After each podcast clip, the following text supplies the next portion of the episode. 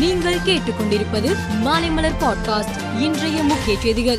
Corona தொற்று பரவல் காரணமாக கடந்த இரண்டரை ஆண்டுகளுக்கு மேலாக நிறுத்தப்பட்டிருந்த சென்னை யாழ்ப்பாணம் விமான சேவை இன்று முதல் மீண்டும் தொடங்கியது. இன்று சென்னை சர்வதேச விமான நிலையத்திலிருந்து அறுபத்தி நான்கு இருக்கைகள் உடைய சிறிய ரக விமானம் புறப்பட்டு சென்றது. புதுவை மாநில முன்னாள் அமைச்சரும் திமுக மாநில அவைத் தலைவருமான எஸ் பி சிவகுமாரின் மகன் திருமண விழாவில் தமிழக முதல்வர் மு ஸ்டாலின் பங்கேற்று திருமணத்தை நடத்தி வைத்தார். விழாவில் பேசிய முதலமைச்சர் ஸ்டாலின் நிச்சயமாக மீண்டும் புதுவையில் திமுக ஆட்சி உதயமாகும் என்றார். நீர்பிடிப்பு பகுதிகளில் பெய்து வரும் கனமழை காரணமாக அமராவதி அணை முழு கொள்ளளவு எட்டியது. இன்று காலை நிலவரப்படி தொன்னூறு அடி உயரம் கொண்ட அணையில் எண்பத்து ஒன்பது அடிக்கு நீர்மட்டம் உயர்ந்தது.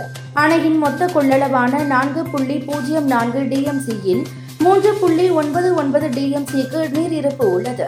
அணைக்கு வரும் நீர் முழுமையாக உபரியாக ஆற்றில் வெளியேற்றப்படுகிறது. குஜராத் சட்டசபை தேர்தலில் பாஜக அமோக வெற்றி பெற்று ஏழாவது முறையாக ஆட்சியை பிடித்துள்ளது. இதையடுத்து காந்தி நகரில் இன்று நடைபெற்ற பதவியேற்பு விழாவில் குஜராத் முதல்வராக பூபேந்திர படேல் இரண்டாவது முறையாக பதவியேற்றார். அவருக்கு கவர்னர் ஆச்சாரியா தேவரத் பதவி பிரமாணம் செய்து வைத்தார். நிகழ்ச்சியில் பிரதமர் மோடி உள்துறை மந்திரி அமித்ஷா மற்றும் பல்வேறு மாநில முதல்வர்கள் அமைச்சர்கள் கலந்து கொண்டனர். ரூபாய் ஒன்று புள்ளி இரண்டு ஐந்து லட்சம் கோடி கருப்பு பணத்தை மத்திய அரசு மீட்டு உள்ளதாக மத்திய மந்திரி அஸ்வினி வைஷ்ணவ் தெரிவித்துள்ளார்.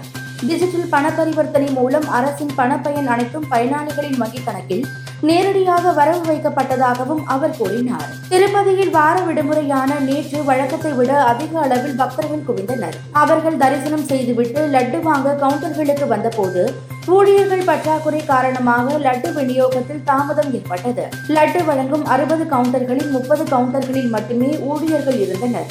மீதம் உள்ள முப்பது கவுண்டர்கள் மூடப்பட்டு இருந்தது. இதையடுத்து தேவஸ்தான ஊழியர்கள் மற்றும் தன்னார்வலர்கள் லட்டு வழங்கும் பணியில் ஈடுபடுத்தப்பட்டனர்.